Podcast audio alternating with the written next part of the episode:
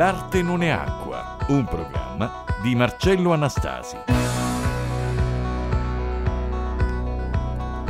Rieccoci amici radioascoltatori, sono felicissimo di potervi ancora una volta salutare sapendovi in molti sintonizzati su Radio Ecosud per seguire questa rubrica settimanale L'arte non è acqua. Sì, adesso abbiamo fatto eh, numerose puntate e così abbiamo avuto la possibilità di conoscere eh, tanti artisti calabresi. Oggi trascorreremo l'incontro previsto con Antonino Luciforo, un artista giovane che ha avuto la possibilità sino ad oggi di evidenziare il suo interesse particolare per la ritrattistica e non solo. Infatti sono molti gli esempi della sua bravura in quello che in fondo è stato da sempre il bisogno della committenza, guardarsi e potersi far guardare in faccia, vedersi non solamente allo specchio ma anche attraverso un ritratto eseguito da un artista ancora meglio quando oh, poi l'artista è davvero particolarmente bravo, molto abile, eh, la cui esecuzione eh, naturalmente è ben diversa e distante dalla freddezza degli scatti di una macchina fotografica o ancora meglio oggi di un cellulare. Perché? Perché l'artista comunque partecipa certamente attraverso i suoi occhi, ma anche attraverso il suo cuore, partecipa anche sentimentalmente alla realizzazione di un ritratto. E questo devo dire che non è cosa da poco e che naturalmente non può garantire eh, né la macchina fotografica, tantomeno eh, il cellulare.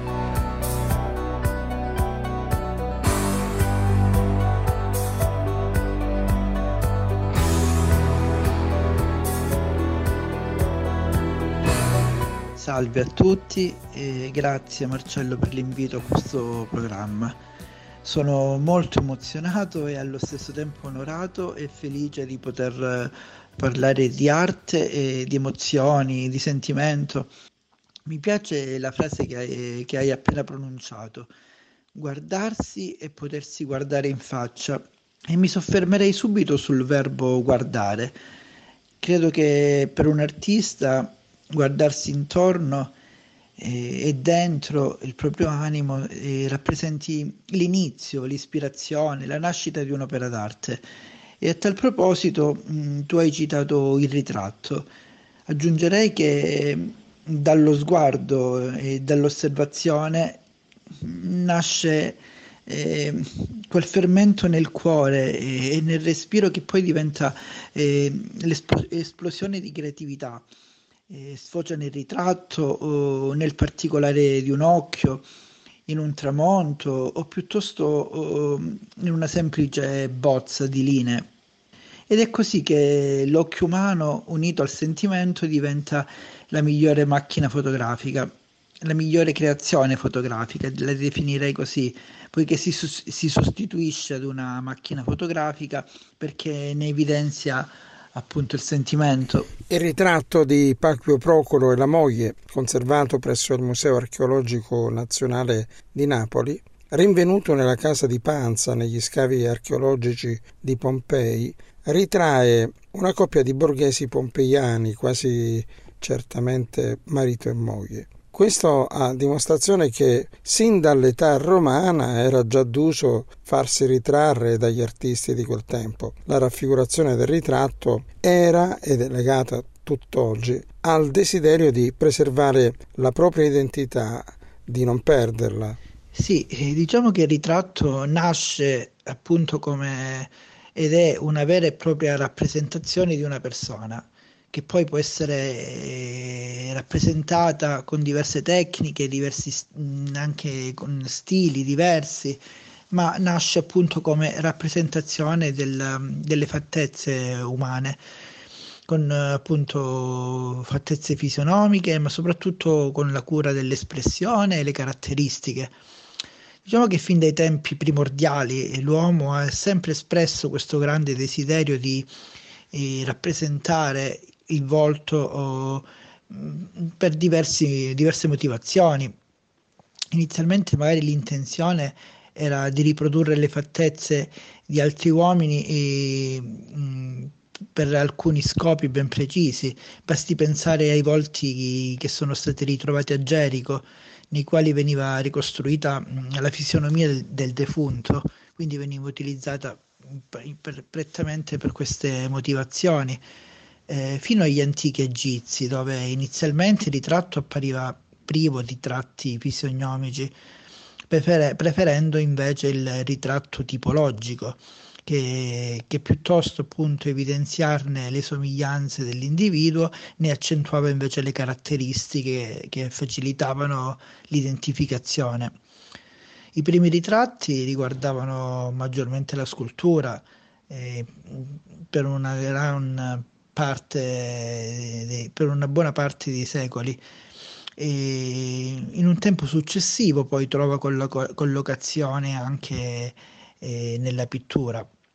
E nel corso dei secoli poi il ritratto cambia anche la, la, sua funzione, cambia la tipologia del ritratto, passiamo dal, dal ritratto tradizionale a quello surreale, eh, oppure dall'iperrealismo piuttosto che al ritratto astratto. Cosa cambia fra l'esecuzione di un ritratto mediante l'uso di tecniche pittoriche di vario genere e la fotografia? Potremmo considerare il lavoro del ritrattista come una trasposizione meccanica quasi o come alla pari della macchina fotografica? Allora, il ritratto in un certo senso è da considerarsi come la prima fotografia, e mi viene da pensare al grande Leonardo da Vinci, mm, ad esempio eh, lo studio sulla luce, sulle superfici, la camera oscura leonardiana oppure la posa fotografica dei soggetti. Eh, mm, è stato un precursore in diversi ambiti, ma soprattutto nell'arte. E basti pensare ai suoi volti più celebri. Mi viene in mente la Gioconda, la Gioconda che lentamente emerge dal fondo scuro con quella delicatezza nella sua posa, quasi rilassata, e ammaliata quasi da un ipotetico osservatore, un volto intento a farsi fotografare e, e a, far, a, far, notare anche la sua interiorità. Eh, ecco, forse questa è la, la, sostanziale differenza, diciamo, tra mh, la fotografia e il ritratto, al giorno d'oggi intendo. Eh, la fotografia Mm, è la riproduzione fedele delle caratteristiche fisionomiche di un volto, ad esempio le sue espressioni, ma anche la bellezza mm, dei tratti dell'anima, se vogliamo.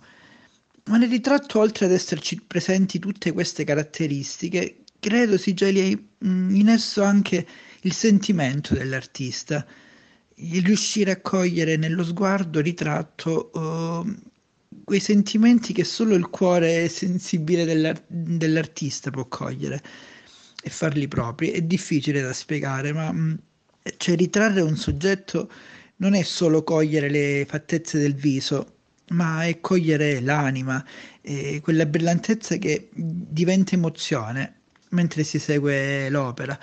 almeno, oh, allora, questo è quello che è ciò che provo io quando mi estraneo dalla realtà e, ed entro negli occhi del soggetto che, che ho dinanzi a me. E, cioè, la gioia di tirare fuori dal foglio bianco e l'anima che si nasconde mh, mm, quasi intimidita dentro quel, quel, foglio neutro dal nulla. È un po', mm, passami il termine, passami il paragone, diciamo, come faceva il grande Michelangelo con il non finito, e tirava fuori dal, dal, dalla materia la bellezza di, del personaggio, del soggetto.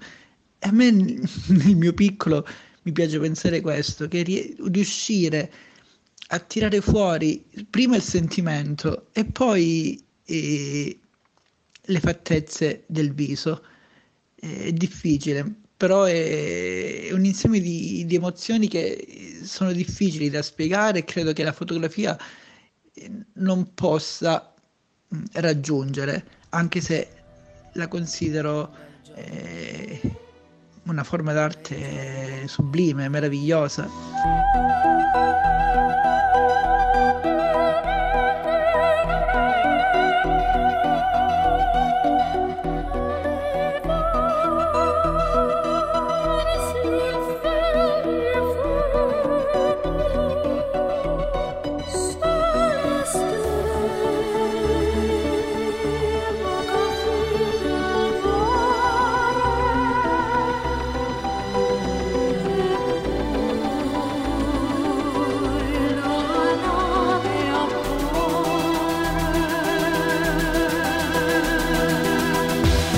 Molto significative le considerazioni fatte da Antonino Nucifora che fanno ritornare in mente il pensiero di Hieronymo Bosch, l'artista dell'anima, e all'anima ha voluto dare immagine perché eh, per lui quello che contava era invisibile agli occhi e Bosch quell'invisibile lo ha cercato, lo ha amato, intuito, raffigurato eh, invisibile come provvidenza operosa, amore, preghiera, libertà, ma anche tentazione, caduta, infedeltà, follia. Le sue opere sono state un gioco di sguardi, quello esteriore e quello interiore, che mai, diceva il maestro, possiamo separare perché il prezzo sarebbe la cecità.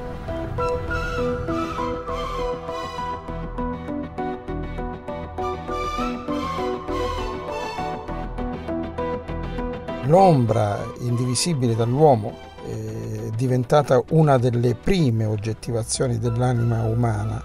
Tutte le popolazioni primitive credevano che l'anima dell'uomo fosse una copia esatta del corpo, riconosciuta prima di tutto nell'ombra.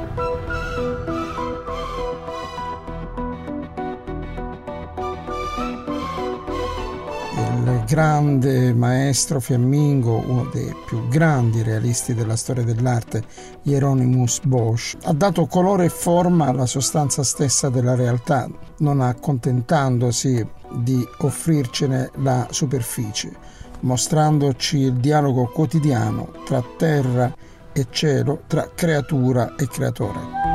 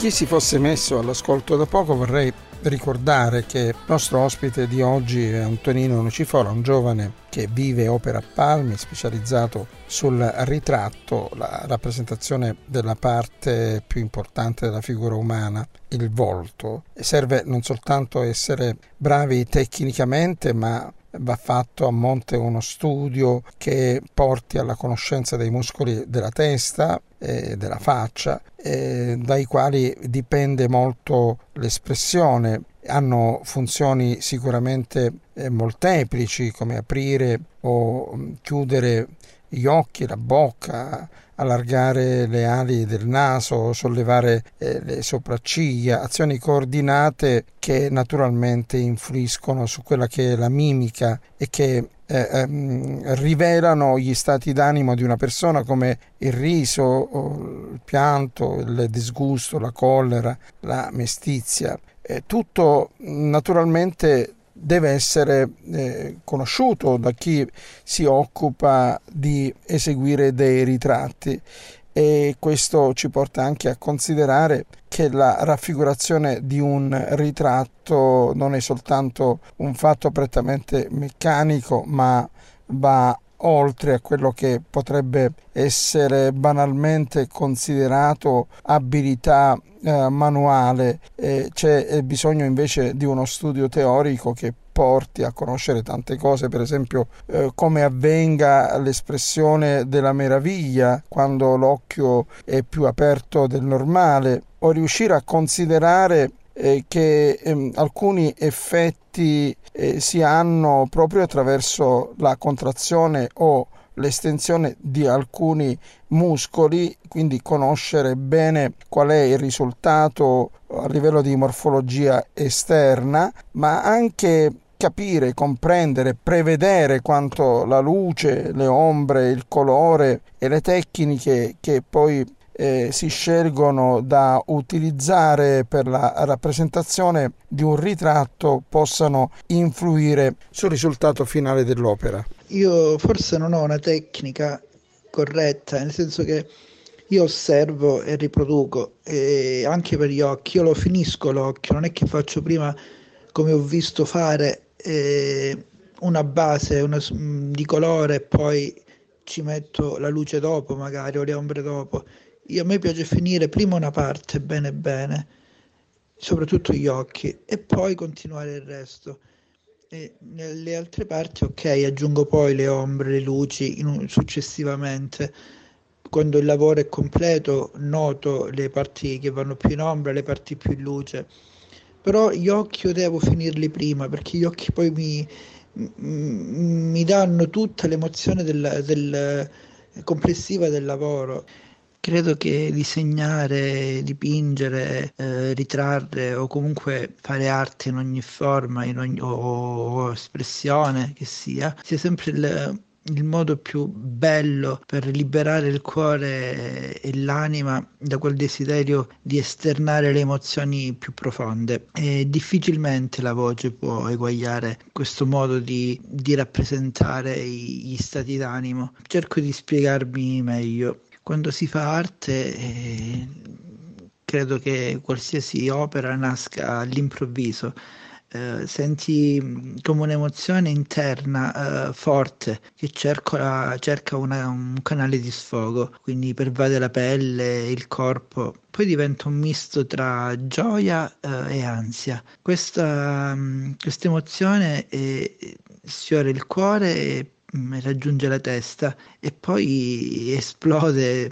sotto forma di pittura, eh, disegno, scultura oppure si serve delle parole mh, per raccontarsi. Per, eh, per me, eh, oltre alla pittura, anche la scrittura è uno splendido mezzo per esternare i miei stati d'animo i miei, i miei sentimenti e la mia creatività. Credo che questo è un dono e sicuramente il più grande dono che Dio mi abbia fatto e nessuno potrà mai capire eh, cosa si prova uh, se non lo si possiede. E essere artisti significa uh, avere un ulteriore senso, captare ciò che gli occhi non sempre vedono, eh, percepire colori e sfumature che io li immagino come dei veli trasparenti che eh, si sovrappongono e giocano davanti alla bellezza del creato e quindi ne cambiano i colori, le sfumature. Significa camminare per strada e vedere le case, le strade, i balconi che si congiungono con delle linee, una corsa di linee che danzano e raggiungono dei punti di fuga. E significa piangere, ridere provare comunque dei sentimenti altalenanti eh, a seconda del momento e delle vibrazioni che l'anima suggerisce al cuore. Questi sono dei miei pensieri più intimi, più profondi, che ho deciso di raccontare per trasmettere la bellezza del dono che la mia anima possiede e che ha ereditato dal buon Dio. A volte cerco e mi chiedo come si fa, come posso trasmettere questa fortuna che ho avuto a chi magari non riesce ad ascoltare il proprio cuore o non riesce ad emozionarsi davanti a, al, creato, davanti al tramonto, davanti ad un mare. Educare all'arte e al bello, mh, al rispetto per il creato, eh, penso sia importantissimo e questo è ciò che cerco di fare con i bambini. È interessante capire come un bambino eh, reagisce davanti, davanti, ad un'opera d'arte, eh, come riesce a cogliere le, le emozioni. Io da tanti anni ormai insegno disegno e arte eh, con dei progetti in una scuola elementare e, e, in un asilo ed è straordinario vedere come un bambino a volte faccia domande o mi parli di Van Gogh piuttosto che di Kandinsky, di Monet con una spontaneità disarmante che veramente solo un bambino o, o solo con la, la sua purezza può fare. Credo che educare i bambini all'arte sia il modo migliore per avere degli adulti più rispettosi e con valori più forti, mm, che tutelino l'ambiente, che amino uh, e rispettano anche monumenti e rispettino anche il prossimo. Mm, e credo che allo stesso tempo i bambini ricambiano questo, questo mio cercare di insegnare loro i miei valori, la fortuna che ho avuto e la mia sensibilità e loro ricambiano essendo la mia ispirazione, perdendosi degli occhi bambi, dei bambini, nel, eh, nel, loro sorriso, nelle loro domande intelligenti. Quelle, questo è un arricchimento incredibile che veramente pochi possono, possono esserne entusiasti. Eh, svolgo diversi ruoli educativi nel sociale oltre l'arte nelle scuole, eh, io sono catechista, sono educatore di azione cattolica, sono nel consiglio diocesano come responsabile della liturgia e della grafica, ma l'arte è sempre il cardine che fa muovere tutto quanto. Vivo di arte eh, mentre ascolto musica, mentre prego, mentre sto con i bambini, mentre disegno eh, anche dei vestiti per qualche sarta, ho fatto anche questo, disegno gioielli per orafi, disegno loghi per dei marchi o per delle associazioni, anche per l'azione cattolica, oppure mentre scrivo e medito riflessioni, in poche parole faccio arte a 360 gradi e credo sia questa la motivazione più importante della mia vita. Io sono nato per fare questo e poi se l'arte viaggia par- parallelamente eh, con la fede, tutto diventa sublime.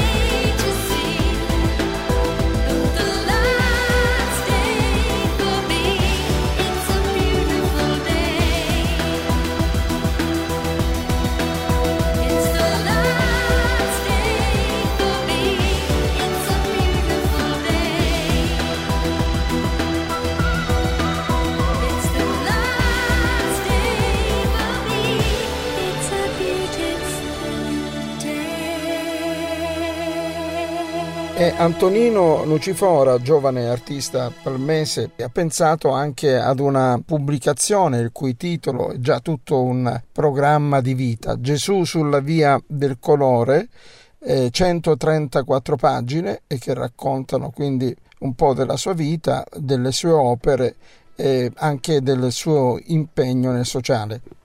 Ho pubblicato anche un libro, oh, Gesù sulla via del colore, che è una Via Crucis meditata e illustrata interamente da me con la prefazione di Sua Eccellenza Monsignor Francesco Milito che è, era entusiasta di questo lavoro e che non smetterò mai di ringraziare.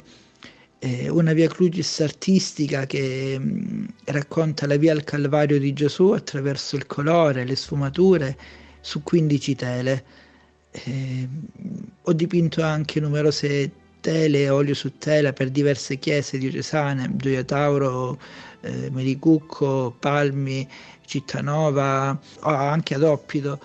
L'ultima opera che ho, che ho realizzato è una Via Crucis eh, a Gioia Tauro, nella chiesa di San Gaetano Catanoso, che presto sarà inaugurata.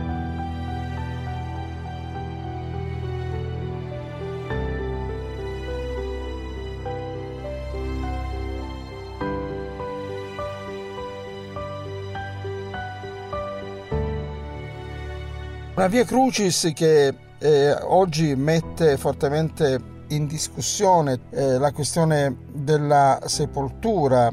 Ci sono posizioni libere e diverse rispetto alla tradizione. Certo richiama anche la storia che nello specifico riguarda Tobbi, un uomo dedito alla sepoltura eh, dei suoi connazionali in maniera tale che eh, si potesse garantire il corpo di poterlo anche onorare. Oggi questo credo sia eh, un motivo di molta riflessione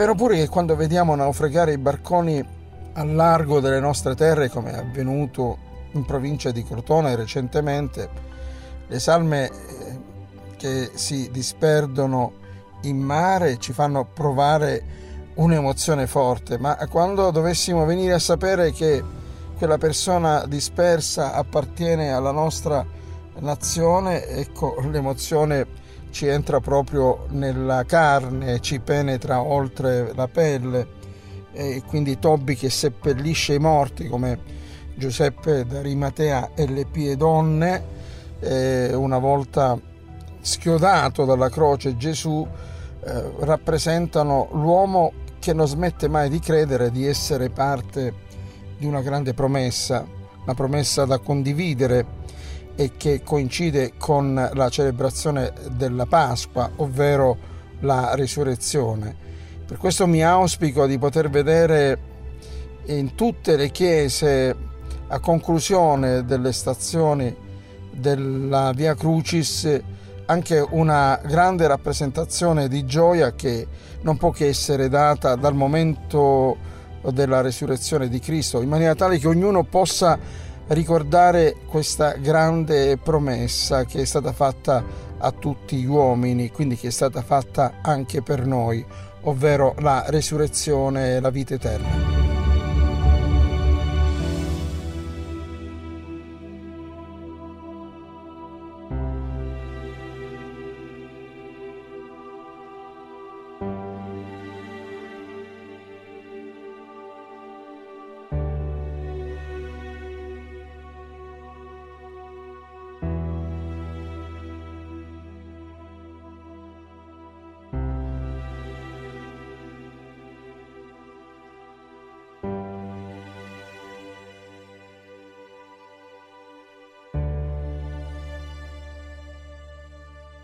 Siamo arrivati così alla fine.